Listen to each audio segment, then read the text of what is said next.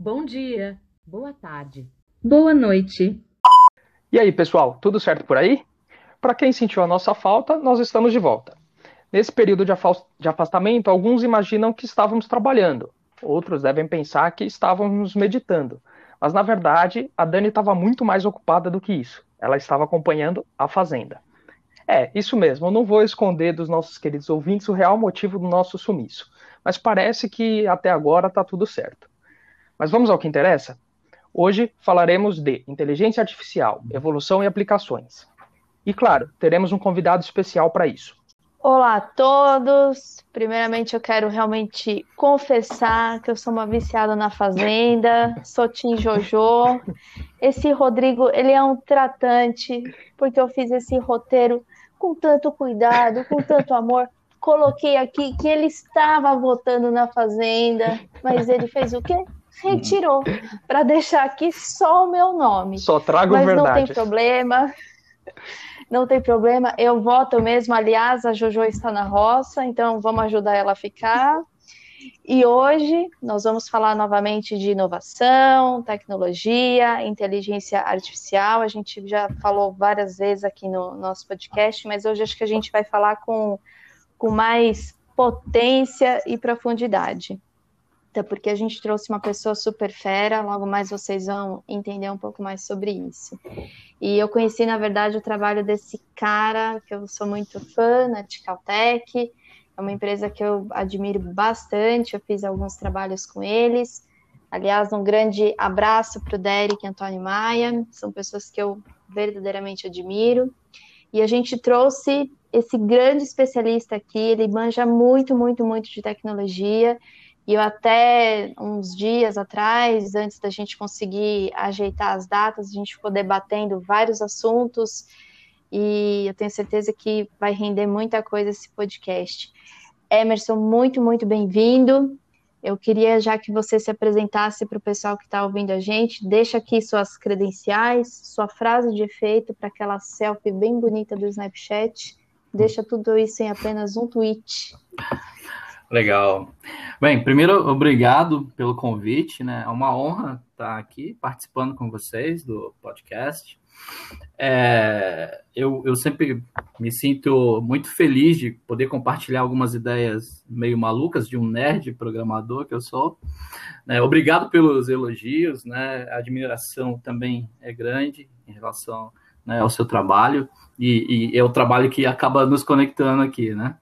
Tá, vou falar rapidamente. É, eu acho que, resumidamente, eu sou um, um programador, analista programador, é, como principal ação, é, motivação da minha vida. Né? Então, comecei a programar com 14 anos de idade. E em 96 eu tive pela primeira vez acesso à internet. Quando eu vi uh, a internet ali, quando eu tive contato e percebi que era possível se comunicar usando computadores né, em uma rede de telefone, eu percebi que aquilo ia provavelmente mudar o mundo. E eu decidi então que eu ia querer trabalhar com aquilo pelo resto da minha vida. De 2000 até 2016, até 2016, né, eu trabalhei como um analista programador em consultorias. Uh, e aí, novamente, acontece um novo evento, né, participando do Meetup dentro dessa consultoria que eu trabalhava, houve uma apresentação sobre a IoT e sobre IA, é, e de e como ela mudaria o mundo nos próximos anos, né? E aí eu, eu dei uma nova guinada. Aí eu falei, é, eu vou, não vou ser só mais um programador, eu quero ser um cara que trabalha com machine learning, né? E desde então é, vem atuando sempre né, em projetos de machine learning, empresas que trabalham em inteligência artificial e coisas, e coisas né, é, semelhantes, né? Acho a minha frase, eu acho o seguinte: se no futuro a vida da humanidade depender de um único pedaço de código ele com certeza será escrito em Python.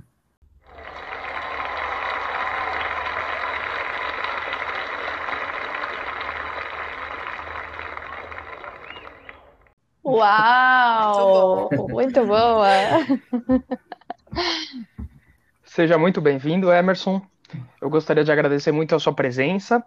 E para completar o nosso time, hoje, teremos também a presença da Nath, que, como vocês já sabem, porque ela se apresentou naquele nosso episódio zero, também faz parte do Lab, no núcleo, junto com a Dani de Data Science. e também é colega do nosso convidado Emerson. Então, Nath, pode dar um oi para o pessoal? Oi, pessoal, muito bom estar de volta aqui com vocês no podcast do Lab Squad. Já tive a honra de participar, contar um pouquinho da minha história. É, também tenho a honra de, de trabalhar com o Emerson e, querendo ou não, trabalhar também com essas pessoas incríveis, o Rô, a Dani. É, é sempre muito bom poder falar e expandir ainda mais os conceitos, as curiosidades, tudo que envolve direito e tecnologia. É um assunto que não só eu, mas todo mundo que está aqui é super apaixonado. E quanto mais nós pudermos difundir esses assuntos, é melhor ainda. E eu tenho certeza que vocês vão amar esse papo hoje com o Emerson. Ele tem muita coisa para compartilhar com a gente, a nos oferecer. É um grande programador e ainda mais um grande entusiasta aí da, dessa junção direito e tecnologia.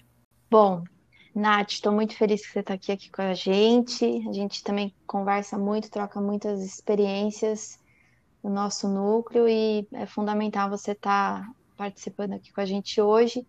Para começar, eu, eu acho fundamental a gente entender a evolução da inteligência artificial, até porque eu tava, tô lendo um livro, aliás, e aí conversando com o Emerson, ele falou, ah, tô escrevendo um, um artigo, e a gente começou a conversar sobre o artigo dele, quando eu fui ver, as coisas se casavam, e aí eu quase fiz a pergunta para ele, mas eu falei, ah, vou aproveitar, vou esperar o podcast para a gente ver isso dentro do episódio. E quando a gente pensa em inteligência artificial, é interessante a gente compreender, na verdade, os caminhos que ela percorreu na, na evolução, ou se houve uma evolução, porque existem várias teorias a respeito disso, na verdade. E nesse livro que, que eu estou lendo, é, depois eu, a gente pode até comentar um pouquinho sobre isso, mas na verdade ele cita, é, eu acho que é Norvig Russell, não sei se é essa a pronúncia correta, mas ele faz um detalhamento histórico que praticamente uma linha do tempo, onde ele se baseia que houve uma, uma, uma, uma linha realmente do tempo da inteligência artificial. E eu achei isso até muito interessante, porque se a gente fosse pensar na década de 40, praticamente não, não se tinha inteligência artificial, mas pelo que ele demonstra no livro dele, seria um período gestacional né, da, da inteligência artificial que a gente conhece hoje. Já na década de 50, mais ou menos, ele considera como o período do nascimento, efetivamente, da inteligência artificial. Já na, nos anos de 53 e 69, ele considera como o período do entusiasmo da inteligência artificial. Já no, nos anos de 66 a 73, o período do realismo de 69 a 79 seria o período dos sistemas baseados em conhecimento. Eu acho que aí a gente já começa mais ou menos a, a entender e enxergar o que seria mais ou menos o que a gente tem hoje. E da década de 80 para cá, o período industrial. Não sei se reflete uhum. o que a gente tem ou não, e por isso que eu pensei nessa pergunta para a gente discutir aqui com o Emerson. E aí, Emerson, eu queria saber de você como um especialista na área de tecnologia, você enxerga dessa forma, ouve essa evolução da, da, da, inteligência artificial, ou ela é um assunto hype de agora? Até porque você tem um olhar de, de quando ela começou, se foi. Até tem uma outra teoria que ela começou lá na Segunda Guerra Mundial, ou no pós-guerra, na verdade, com as decodificações de mensagens. É, quando, quando para você efetivamente aconteceu esse start de que a gente estava vivendo um, um, momento de inteligência artificial na humanidade? E qual é o momento que a gente está hoje? Né? Hoje a gente está nessa condição assim, que até eu coloquei aqui, eu não aguento mais esses rótulos de advocacia 4.0, indústria 4.0, ensino 4.0, a gente já está na inteligência artificial 4.0? Já chegamos lá? Hum. Boa, boa pergunta, Daniela. É, bem, primeiro, né, o, o esse, essa, essa divisão que, que você citou, né, que é do livro Inteligência Artificial, né, do, do Norvig Russell? Uh, eu acho que também essa, é, devo ser essa pronúncia, também tenho certeza. Mas esse livro ele, ele é muito interessante e, e acho que uma das primeiras obras aí bem sérias, né, sobre o tema. A gente tem diversos é, outras compilações, mas eu, eu, gosto porque ele, ele é muito didático, né? Uh, e, e, sim, faz todo sentido. Agora, a gente pode olhar a inteligência artificial de diversas óticas, né? Assim como a própria computação, né? A própria história da computação. Uh, o que eu acho que pode ajudar e que conecta com os períodos que você mencionou é que, por exemplo, nesse ano de 1973, né? Que uh, o autor diz que é o período do realismo, né? Que aí quando as pessoas começam a, a, perceber que aquela tecnologia talvez não faça tudo o que ela prometeu, né? E aí geralmente a gente entra ali no momento de platô, né? O Gartner, né? Ele tem um gráfico muito famoso, né? Das tecnologias e que é, geralmente uma das formas que a gente tem de avaliar uma tecnologia é o quanto né, as pessoas estão é, acreditando no potencial delas e geralmente você tem sempre um início onde todo mundo começa a acreditar, tem os, né, as pessoas que adotam primeiro, né, e essas pessoas começam a divulgar, são poucos ali, mas são as pessoas que gostam de estar à frente né, do seu tempo, etc. Uh, ah, e geralmente essa tecnologia vai no crescente, e aí de repente ela começa a se tornar popular, e de repente começa a se encontrar aplicações né, mercadológicas, financeiras, uh, então ela, ela cresce, né, então um hype, né, e esse hype acontece com todas as tecnologias, né, aconteceu com machine learning, aconteceu com inteligência artificial, é, só que talvez para entender um pouco melhor né, o cenário, é, o, esse ano de 1973, na verdade, é quando começa o primeiro inverno da IA, né, a gente costuma dizer, existem alguns autores que dizem que a IA teve dois grandes invernos, né? Um que foi nesse período aí de 74 até 80, mais ou menos, porque você não tem grandes avanços, tá?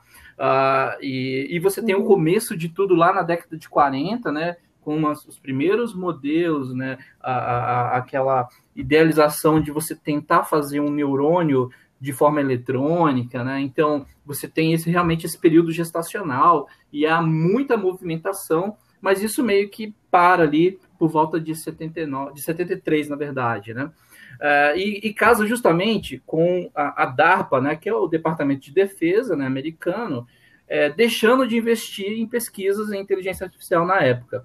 Vale lembrar que a DARPA é nada menos do que né, a, a, os caras responsáveis pela invenção da internet, invenção do laser e muitas das tecnologias que hoje a gente tem que foram criadas com fi, fins militares, né, fins bélicos, né? Então, o início da internet uh, e várias tecnologias de comunicação Nossa. se deram na DARPA.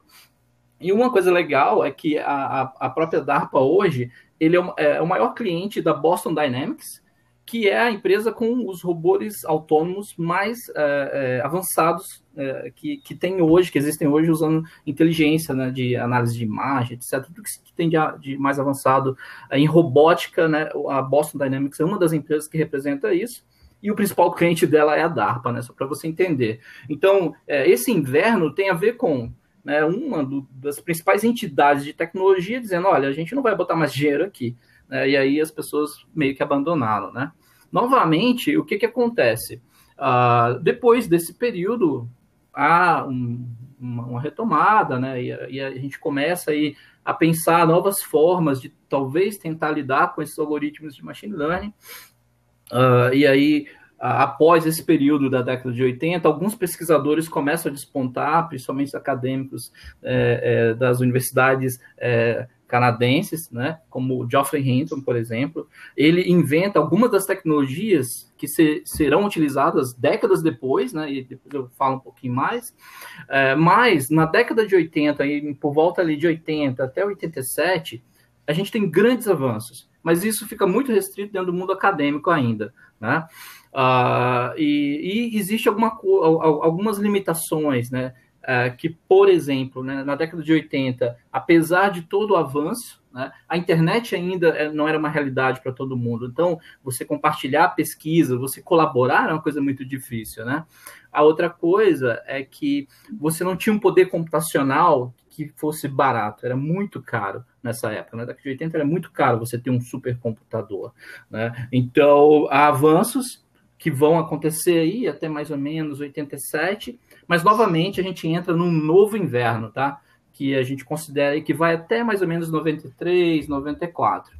Até que vai vir é, novas pesquisas, é, empresas como o IBM, que entram novamente né, e querem investir nesse mercado, uh, e a gente tem aquela a, a famosa partida né, do, do computador do Deep Blue, que é como o principal né, é, jogador de xadrez do mundo, o Kasparov, Uh, e ele perde, uhum. né? A partir dali a gente tem um novo conjunto de hype, as pessoas começam a olhar para isso, para tecnologia, e aí novamente a gente tem é, um começo né, é, desse, desse, desse, desse olhar interessado né, e das aplicações possíveis, tá?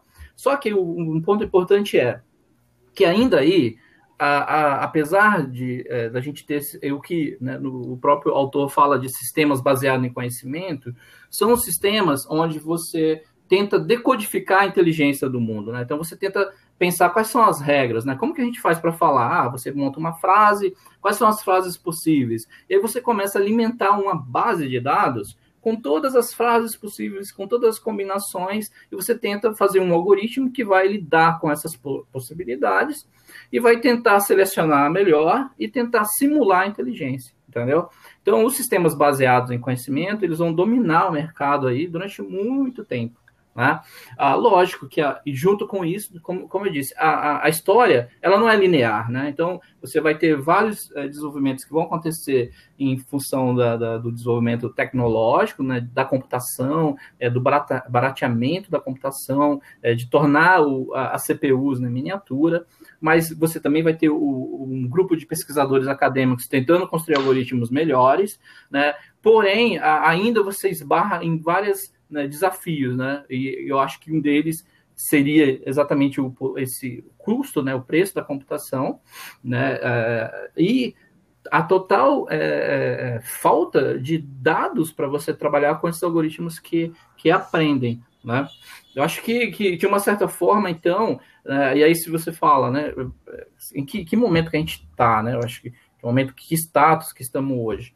Eu gosto de dizer assim, é, eu gosto de pensar que ah, depois da década de 80, né, principalmente depois de 87 ali, né, e aí depois do Deep Blue, né, que a gente teve esses avanços, a gente passou um bom tempo ainda sem muitas inovações, é, ainda muita coisa dentro né, das academias, dentro das universidades, é, até que em 2012, e eu acho que esse é o primeiro grande, né, a primeira grande mudança, né, é, do, do do nosso mundo hoje, né, aconteceu justamente por causa de uma competição né, é, de classificação de imagem, uh, e essa competição rolou, uh, que era uma competição que rolava entre as universidades, e a ideia ali era você criar um algoritmo que olhasse para um conjunto de um milhão de imagens uh, e tentasse classificar, dizer o que, que era. Então, e, logicamente, eh, esse algoritmo começava com um trabalho de rotulamento, né? Então, as pessoas né, é, várias pessoas iam lá, é, rotulavam, cadastravam ali o que, que era cada uma dessas imagens, um milhão de imagens, cerca de mil classes de imagens, uh, e essa competição começou como um desafio de como a gente criar um algoritmo que conseguisse analisar, né? Uh, e em 2012 o que acontece é que o time que vence, pela primeira vez, consegue fazer uma é, aplicação útil de uma rede neural. Então, a rede neural já existia, né? Já há muitas décadas, mas era difícil de se utilizar. Né? E eles tiveram uma ideia brilhante de pegar duas placas de videogame, né? duas GTX, uh, juntar essas duas placas, fazer o código deles rodar dentro de placas de vídeos, que são especialistas em operações de matrizes, né? matrizes são as, a, é a base né, da, da, da, computação de inteligência artificial, e as placas de games para poder fazer né, o, os, os, jogos, né, para a gente poder ter ali né, a, as imagens do game, você tem ali uma operação matemática né, de matrizes. Né? E eles tiveram essa brilhante ideia de pegar esses dois equipamentos e com isso criar um supercomputador para a época uh, e fazer esse algoritmo rodar dentro dessas duas placas. E pela primeira vez a gente conseguiu então ter uma rede neural com muitas camadas. Lembrando que nessa época era oito camadas, entendeu? É, lembrando que em 2014, né, 2014, quando a gente tem a, a Microsoft, ela participa, né, as empresas maiores entram nessa disputa, é, a, eles vencem né, a competição e aí com um nível de erro assustador, porque esse nível de erro era menor do que o erro humano para esse mesmo dataset, né? Lembrando que se você pegasse pessoas e pedisse para elas olharem essas imagens, a média de erro era em torno de 5 a 6%, né?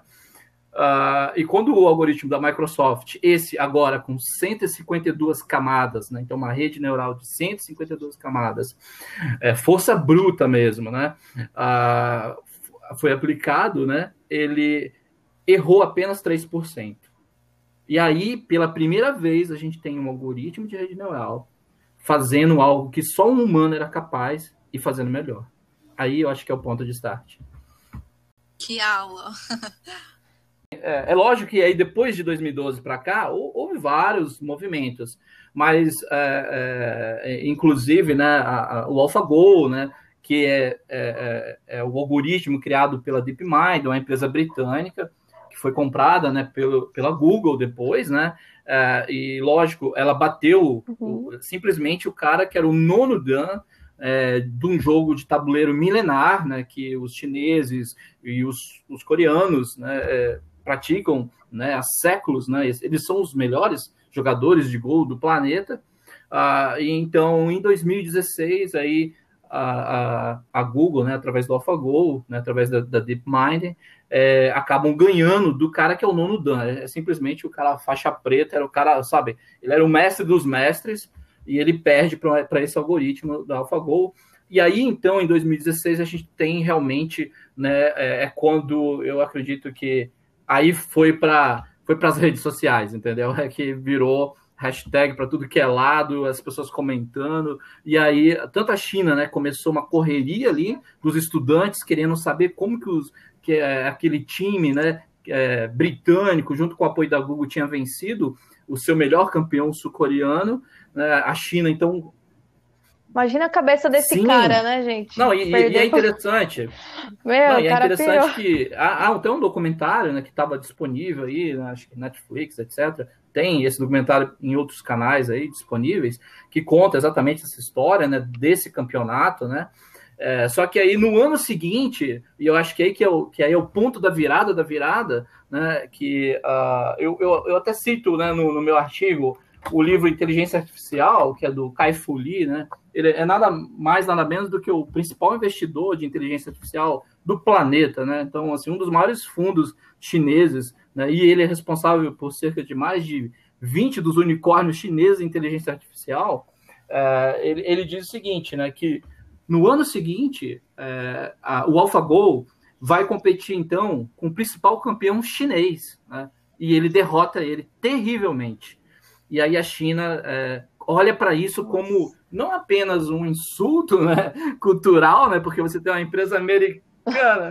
Olha o perigo. Uma empresa né? americana, né? na verdade, sim, britânica, mas com, com a empresa americana por trás, te vencer uhum. no jogo que né, a, a, cultura deles dizem que eles são os melhores, né? E, e aí o que acontece? Uh, exatamente em 2017, uh, uh, o AlphaGo bate, então, né, é, o principal campeão né, chinês.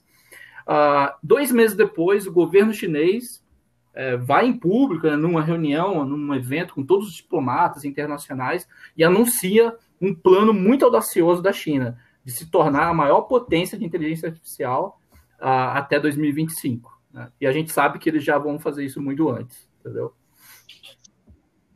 Nossa, ainda bem que os filhos do Bolsonaro não jogam esse AlphaGo, hein? Já pensou, gente? É. Ia ser divertido. É, Diga lá, Muitas Rodrigo. pessoas têm arrepio só de ouvir falar em aplicação de inteligência artificial no Poder Judiciário.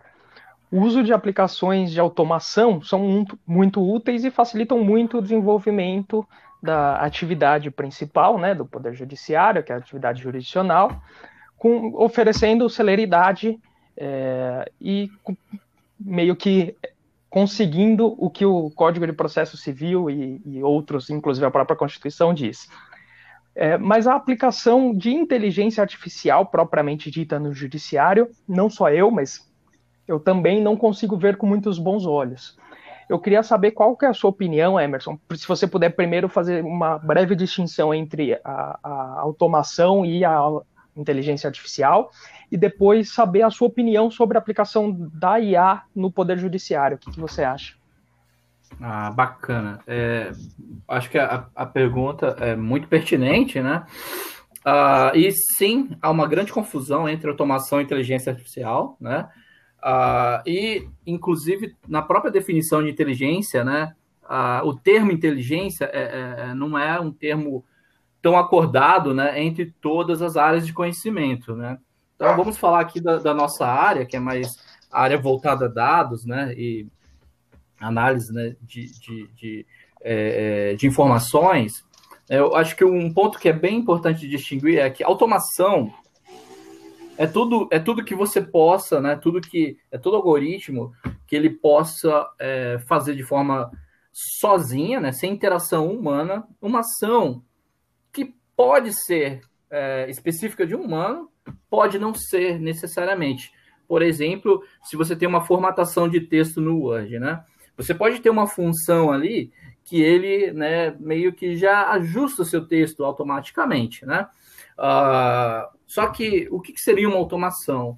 É eu talvez criar um script onde alguém me manda um e-mail, com base nesse e-mail eu monto uma resposta de alto nível, né, levando em conta quem que está mandando, a situação, a hora, etc., e respondo.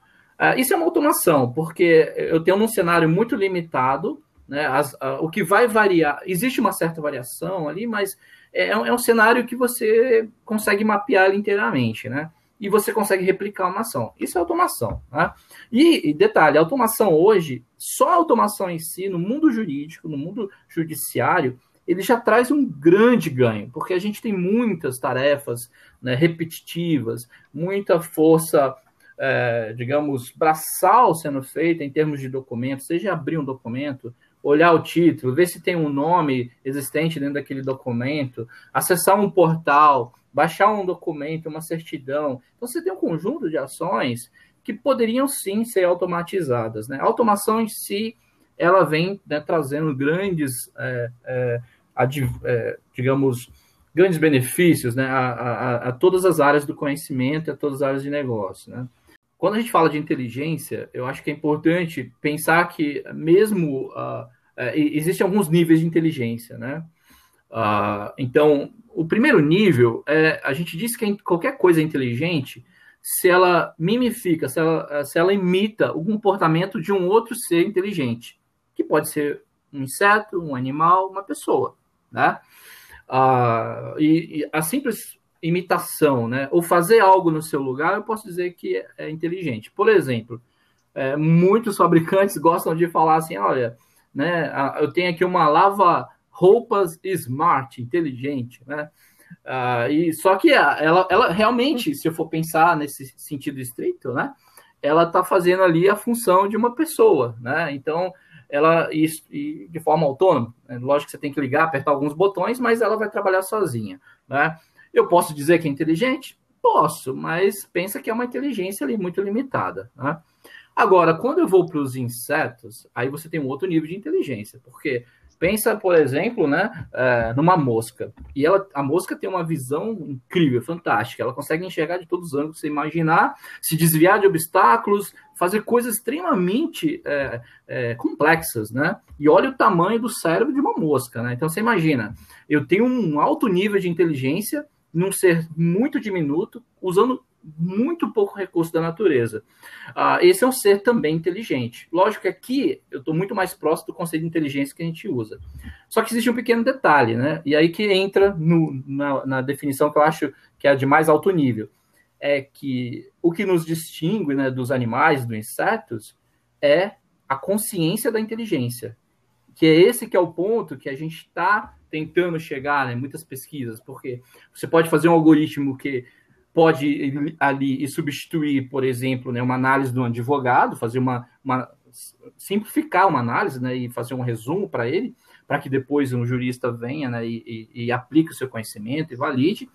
É, mas aquela, aquele algoritmo não tem nenhuma ciência daquele conhecimento, ele não consegue ver questões éticas, ver questões sociais, etc. Entendeu? Algo que só está presente nas inteligências que são autoconscientes, né?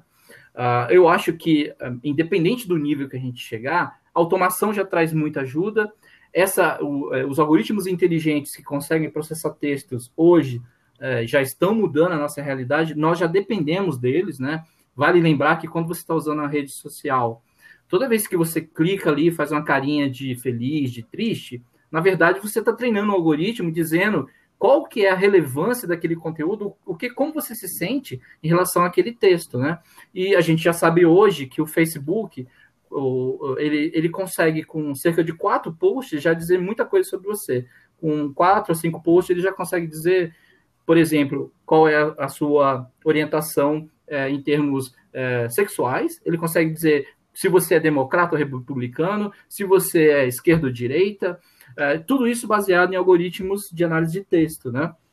Eu acho que a Nath pode até complementar, mas a automação e a inteligência em si, ela não vem necessariamente, né, até para competir, né, com o, advogado ou com as pessoas, mas pensa que é um novo patamar de ferramenta que vai estar tá trabalhando ali lado a lado com você. E quanto mais você conseguir utilizar isso, talvez até né, sem muitos preconceitos, sem achar que vai ser a Matrix, né, que vai vir, vai, vai ter aquela inteligência que vai matar todo mundo e vai assumir né, o controle, talvez a gente tenha um melhor uso né, dessa tecnologia. Sim, é, concordo, e eu sempre falo, né? Todas essas tecnologias não vieram para substituir ninguém, muito pelo contrário, para auxiliar, né? Não vamos acabar com estagiários nem nada do tipo. É, a Tessa Manuelo, ela fala, ela é criadora do Legal Creatives, ela sempre fala que o, não só o advogado, né, mas qualquer pessoa do direito tem que usar a sua inteligência, a sua capacidade para criar, para desenvolver pensamentos e raciocínios que uma máquina não seria capaz de fazer. Então, eu acredito muito nisso, né? De que dentro de um escritório, de uma empresa, onde seja, que as pessoas realmente utilizem sua capacidade para criar, né, para desenvolver, para pensar sobre teses e qualquer outra coisa que Uh, atualmente não é possível fazer através de automação ou inteligência artificial. Então, muitas pessoas têm medo e eu entendo completamente as críticas que há hoje em dia nesse sentido, uh, mas não há necessariamente, como posso dizer, uma real intenção de substituir ninguém, mas na verdade é para ajudar os profissionais de direito, assim como a tecnologia hoje já é muito implementada na engenharia, na arquitetura, até mesmo na medicina. No direito, isso chegou um pouco mais tarde, mas ainda temos tempo de conquistar muitas coisas e avançar cada vez mais. É, eu enxergo os, os dois cenários, né? A gente tem profissões, não só na área jurídica, mas em todas as áreas, que vão fatalmente acabar sendo sucumbidas tem até uma reportagem um pouco antiga da que passou na Globo News que fala que inúmera, é, até na reportagem eles falam, as crianças de hoje são os profissionais de serão os profissionais de carreiras que ainda não existem. E é muito interessante essa matéria porque eles citam inúmeras carreiras que iriam deixar de existir, inúmeras. Até me chamou a atenção, por exemplo, psicólogo, profissões que a gente não imagina. É, então, eles têm, têm lá uma expectativa de, em 20 anos, inúmeras profissões que nem estão tão relacionadas assim com inteligência artificial, automação, mas que, por, por consequência da inovação e da tecnologia, elas vão deixar de existir. Em contrapartida, novas profissões vão passar a existir, que é justamente esse que é justamente esse casamento da, da, do advento da inovação. Então, enquanto algumas profissões passam a deixar de existir, outro dia eu fui num prédio, o prédio não tinha é, porteiro, né? Não tinha nenhum tipo de é, portaria, era tudo, tudo, tudo automatizado. É, eu achei, fiquei encantada com aquilo. A rua, to, a, a, toda a rua, em todo a rua tem acho que oito edifícios. Não é uma rua fechada, mas o, os prédios não têm segurança. Nenhum dos prédios tem é, porteiro. Todos os prédios têm vigilância e portaria automatizada. Então são profissões que a gente sabe que com o tempo elas vão deixar de existir. E a, aquele, esses prédios nessa rua, eles funcionam com portaria e vigilância numa central. De, e no, nesses prédios é tudo automatizado. Então a gente sabe que fatalmente essas profissões podem deixar de existir e por outro lado novos vão deixar vão passar a existir. Então é mais ou menos nesse sentido que a gente começa a enxergar a influência da inteligência artificial e automação com nos é, próximos anos. Né? Eu acho que um ponto que é legal mencionar, né, é, e que é, é, importante as pessoas né, terem ciência, é que uh, a, a, inteligência artificial, né, uh, e vai lembrar que a inteligência artificial é uma área extremamente grande, tá? É, o que a gente está falando, a gente está falando muito mais de machine learning, né? É, que é um algoritmo que pode aprender. Uh, esses algoritmos, eles podem facilmente substituir esforço repetitivo, esforço uh, que exija uma, um alto nível ali de, uh, de concentração muito específica, sabe, uh, de, de alta especialização, né? Esse é o ponto, né? Inclusive a, a, a boa parte dos algoritmos hoje eles são especialistas. Então, se você pegar o algoritmo do AlphaGo lá que ganhou, né, tanto do, do, campeão coreano, do campeão chinês, e por ele, por exemplo, para dirigir um carro, ele não vai conseguir fazer isso, entendeu? Então, isso que é um ponto muito importante que a gente precisa entender. É, hoje, a nossa tecnologia é de inteligência artificial especialista, né?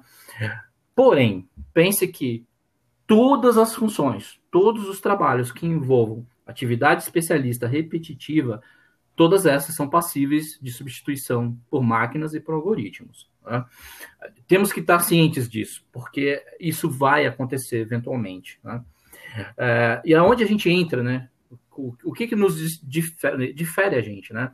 É, no ano passado, participando né, de, um, de um evento de Data Science, é, estava ouvindo né, é, uma, uma, uma apresentação Uh, e a autora ali, né, a apresentadora, ela, ela chamou atenção por um ponto. Durante muito tempo, a gente dizia assim: olha, é, é, tudo que é criativo vai ser feito por humanos, né? E as coisas são repetitivas, braçais, vão ser feitas por algoritmos. Acontece que nesse momento a gente já tem algoritmo capaz de criar um quadro como se fosse Van Gogh. Já temos é, algoritmos capazes é, de é, improvisar um jazz junto com uma pessoa, com um instrumentista real, né? A Google, ela tem um projeto, né, uh, que hoje está desenvolvendo tecnologia para gerar música real time, sabe? Uh, e assim, no improviso, né? Então, o algoritmo ouve alguém tocando e começa a tocar junto, sabe? Como se fosse uma pessoa. Criatividade, né? A gente já tem algoritmo que é capaz de escrever um texto como se fosse algum poeta que já morreu há décadas, entendeu? Então, pensa que a criação ela também é possível através de algoritmos. E aí, o que, que a apresentadora, a apresentadora né, dessa palestra, né, desse, desse evento que eu estava, que me chamou a atenção muito, foi que ela falou o seguinte: olha, agora existe um ponto que ainda só os humanos podem fazer: criticar.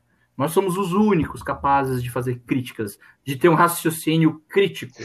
Então, é, grande parte, né, é, é, aí, né, do, do futuro, né, da humanidade tem a ver com o seguinte: eu vou ter algoritmos que vão fazer trabalhos repetitivos, eu já tenho algoritmos que podem responder um e-mail como se fosse eu, inclusive, né, é, levando em conta os e-mails que eu recebi daquela pessoa. Vai lembrar, tá, que a empresa Salesforce, que é uma empresa de CRM, né, que é software de relacionamento com clientes, há mais de quatro anos ela já, já tinha lançado uma feature onde é, você carrega os e-mails do seu cliente e o Salesforce responde como se fosse você, levando em conta todas as respostas que você já deu para aquele cliente. Inclusive, usando gíria, se você usa gíria com o cliente, falando num tom mais formal, se você fala mais formal com esse cliente. Então, pensa, é, é, esse, essa ideia né, de que é, nós humanos somos a, a, o diferencial da criatividade, ela também está indo um pouco por terra. agora, o que realmente é, é, torna-se algo um ativo importante é que nós somos os únicos capazes de olhar para algo feito e falar, tá, mas isso aqui não tá legal, ou isso aqui vai machucar alguém, isso aqui não é ético, isso aqui é, é, é, é certo, porém, sabe, é legal, mas não é ético, entendeu? Então, é nesse ponto é que está o diferencial humano, né? E eu acho que só para fechar esse raciocínio, recentemente, né, ouvindo uma entrevista né, do Yuval Harari, né, historiador famoso, escritor ali né, do, do, do livro Homo Sapiens, né, Homo Deus, ele fala uma coisa muito interessante. Ele fala assim que as pessoas estão preocupadas né, com o que ensinar para os filhos, já que esse mundo está mudando tanto, né? Será que eu devo ensinar programação? Ou será que meus filhos têm que falar mandarim, né? Já que a China vai dominar o mundo, provavelmente, né? Uh, e ele fala o seguinte: não, tá errado. O pensamento é o seguinte: nós precisamos criar os nossos filhos para lidar com a mudança.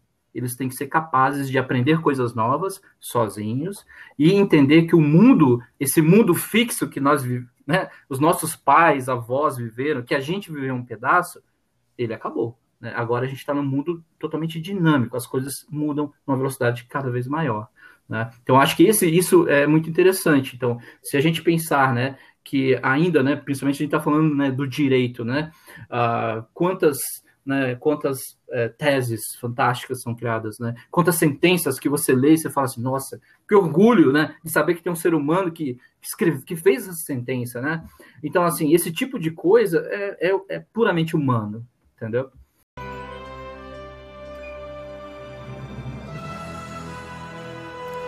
Dicas. Emerson, o Lab Dicas é um quadro aqui do podcast Lab Squad em que a gente pede para que um nosso convidado traga para nós e para os ouvintes uma ou muitas, se você preferir, dicas culturais. Pode ser um livro, uma série, um, filme, um lugar, uma música, qualquer coisa que você queira, pode estar ou não relacionada ao tema que a gente está tratando hoje aqui. É, o que, que você preparou para a gente? Ah, bacana. É, eu, eu diria, acho que como primeiro ponto de partida, até para quem está ouvindo a gente, né, e para quem está interessado no tema, só para você se situar com o que já está sendo feito, né, com o que está sendo utilizado em termos de tecnologia, tanto de inteligência artificial, que é o amplo mais o, esse, né, esse ramo mais amplo, quanto a machine learning né, e data science, etc., né, que são áreas correlacionadas. É, existe um documentário chamado Age of AI, ele está hoje no YouTube Premiums, né, Originals, desculpa, né, YouTube Originals. Uh, antigamente, logo que ele foi lançado, só quem era assinante do YouTube Originals podia uh, acessar. Recentemente, a Google liberou ele, então se você entrar no YouTube, você vai encontrar o documentário, são oito episódios, cerca de 40 minutos cada um. Uh, e que eu acho que o ponto alto de, desse documentário é que ele fala de tecnologias em uso, ou seja, são empresas reais utilizando inteligência artificial, como por exemplo, para criar comida né, que tenha gosto de leite, mas que não tenha leite. Tem empresa que faz isso. A Natco, por exemplo, é uma delas que é citada nesse documentário. Uh, eu acho que é um ponto de partida para você entender o que, que é hype e o que, que é real, né? E as possibilidades. Lógico que vai lembrar né, que ali são empresas que geralmente estão no Vale do Silício, algumas são europeias. Uh, uh, ainda não temos, assim, já temos alguns casos né, aqui de uso no Brasil de grandes empresas, mas digamos que coisas realmente né, inimagináveis já estão eh, rodando nesses lugares. O, o outro, é, outra dica acho que eu daria é o próprio livro que eu comentei, que é o Inteligência Artificial, né, do Kai Fu Lee. Ah, ele, é, é, é, ele, ele foi um executivo, né, tanto da Microsoft quanto da Google lá na China, e hoje é responsável pelo maior fundo de investimento em startups de IA. Ah, e o que eu acho que é o ponto alto desse livro é que ele traz aí reflexões sobre os impactos que a IA vai trazer sobre as nossas vidas, né? Lembrando que não é o futuro, né? É falar do, do presente, né? Já estamos inseridos né, nesse cenário de mudança, mas ele traz algumas reflexões, contextualiza um pouco, né? E mostra por que, que a gente tem que começar a pensar, né? É, em talvez fazer parceria com os chineses, entendeu? Olha, por diversas vezes, né, as pessoas que ou participam do lab, escutam falar sobre essas coisas, perguntam, né? E como que o profissional do direito pode começar, né? O que uh, tem que ser feito para se tornar um engenheiro jurídico, né? Alguém que entenda disso. Eu acho que não existe um, um curso para você se tornar legal engineer, algo do tipo, mas o principal ponto, né, o start, é você realmente se inteirar começar a ler bastante sobre questões de tecnologia, né? Se possível e se for realmente de interesse da pessoa, buscar um estágio em startups, legal techs ou já há é, alguns escritórios de advocacia no Brasil que possuem startups né, incubadas dentro da, do próprio escritório, o que é muito bacana. Então, esse seria um início bacana e começar a entender um pouco mais sobre programação, como é, quais são as linguagens. É, quando eu comecei nesse mundo, caí um pouco de paraquedas, mas eu não conhecia nem um terço do que eu conheço, que eu conheço hoje, na verdade. Foi no dia a dia e com a experiência do contato com os desenvolvedores que eu fui pegando as coisas. Se fosse falado um pouco, pelo menos, dessas coisas na faculdade, eu tenho certeza que muitas outras pessoas se hum, interessariam mais pelo tema. Então, assim, para todo mundo realmente que tem esse interesse, uh, esses livros que o Emerson indicou, assim como hoje na internet, existem diversos conteúdos interessantes sobre, sobre o assunto, até mesmo os podcasts anteriores do Lab. É um ótimo ponto de início aí. Bom, eu gostaria de. Até o, o Emerson citou, a gente a princípio não ia fazer as dicas, eu e a Dani, né? Mas, Dani, vou ter que quebrar de novo o roteiro aqui, porque tem algumas coisas que eu gostaria de trazer para o pessoal. O primeiro foi o, documentário que o próprio Emerson citou há pouco, que é o AlphaGo. Eu assisti, estava na Netflix, eu imagino que ainda esteja, é, que conta a, é, a história da, dessa IA que superou o, o mestre no, nesse, nesse gol né, chinês e mostra bem a reação da, das pessoas, jornalistas que estavam no, durante a, a, partida assistindo, e eu acho que isso foi um ponto bem interessante que o documentário mostrou para gente, o, o imagin, inimaginável acontecendo, né, e a reação das pessoas que estão tão acostumadas a ver outras pessoas jogando, quando se depararam com a situação de uma máquina é, superando um dos maiores jogadores disso da, da história e do, do, da China, que é o, o país que é, tem isso na cultura, bem intrínseco. É, eu traz, quero trazer também um livro chamado Inteligência Artificial e Responsabilidade Civil. Para quem me conhece sabe que eu sou fanático por responsabilidade civil, então é, esse é um tema que trata vários assuntos sobre essa interseção entre os dois, os dois temas, que eu acho muito legal. E, por fim, uma série que é para lazer, mas que o, ponto principal dela é uma inteligência artificial. Eu até comentei já em algum dos nossos grupos do, do, do Lab é, sobre ela. Eu não sei onde está passando hoje, se tem algum streaming, mas eu acho que vale a pena dar uma pesquisada, que chama Pessoa de Interesse, Person of Interest, que também é uma, uma inteligência artificial, o centro dessa série, e que mostra mais ou menos o, o que o Emerson comentou de uma é, inteligência artificial que faz praticamente tudo e que pode dominar o mundo, né? Eu acho que é um, um, uma série que vale a pena ser assistida. Bom, então já fizemos o protocolo, vou dar minha dica também. Eu falei, ah, vou esperar o Rodrigo, já, se ele falar, eu falo. É, eu, eu não terminei de ler o livro, eu comentei no comecinho, mas eu tô lendo esse livro Inteligência Artificial e Direito.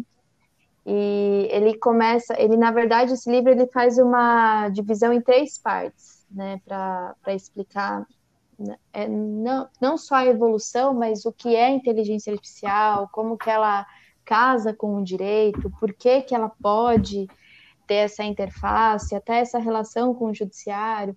Então, ele começa na primeira fase com input, depois process, depois o output. Então, é bem interessante como eles fazem essa análise. É do Fabiano Hartmann Peixoto e da Roberta Zumblick Martins da Silva. É bem, bem legal até onde eu li. E, e eu recomendo aí para vocês fazerem essa leitura. Eu achei interessante até por eles fazerem essa divisão já relacionada com a parte de tecnologia e desde a parte da, da introdução do livro, eles trazendo os conceitos é, até da, da parte histórica do direito, relacionando com a parte histórica de tecnologia.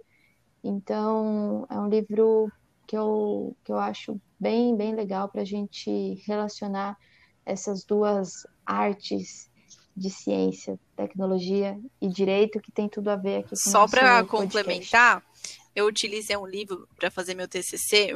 O meu TCC foi sobre esse tema, né, direito e inteligência artificial. E esse livro também chama Inteligência e Direito, é, Inteligência Artificial e Direito, Ética, Regulação e Responsabilidade.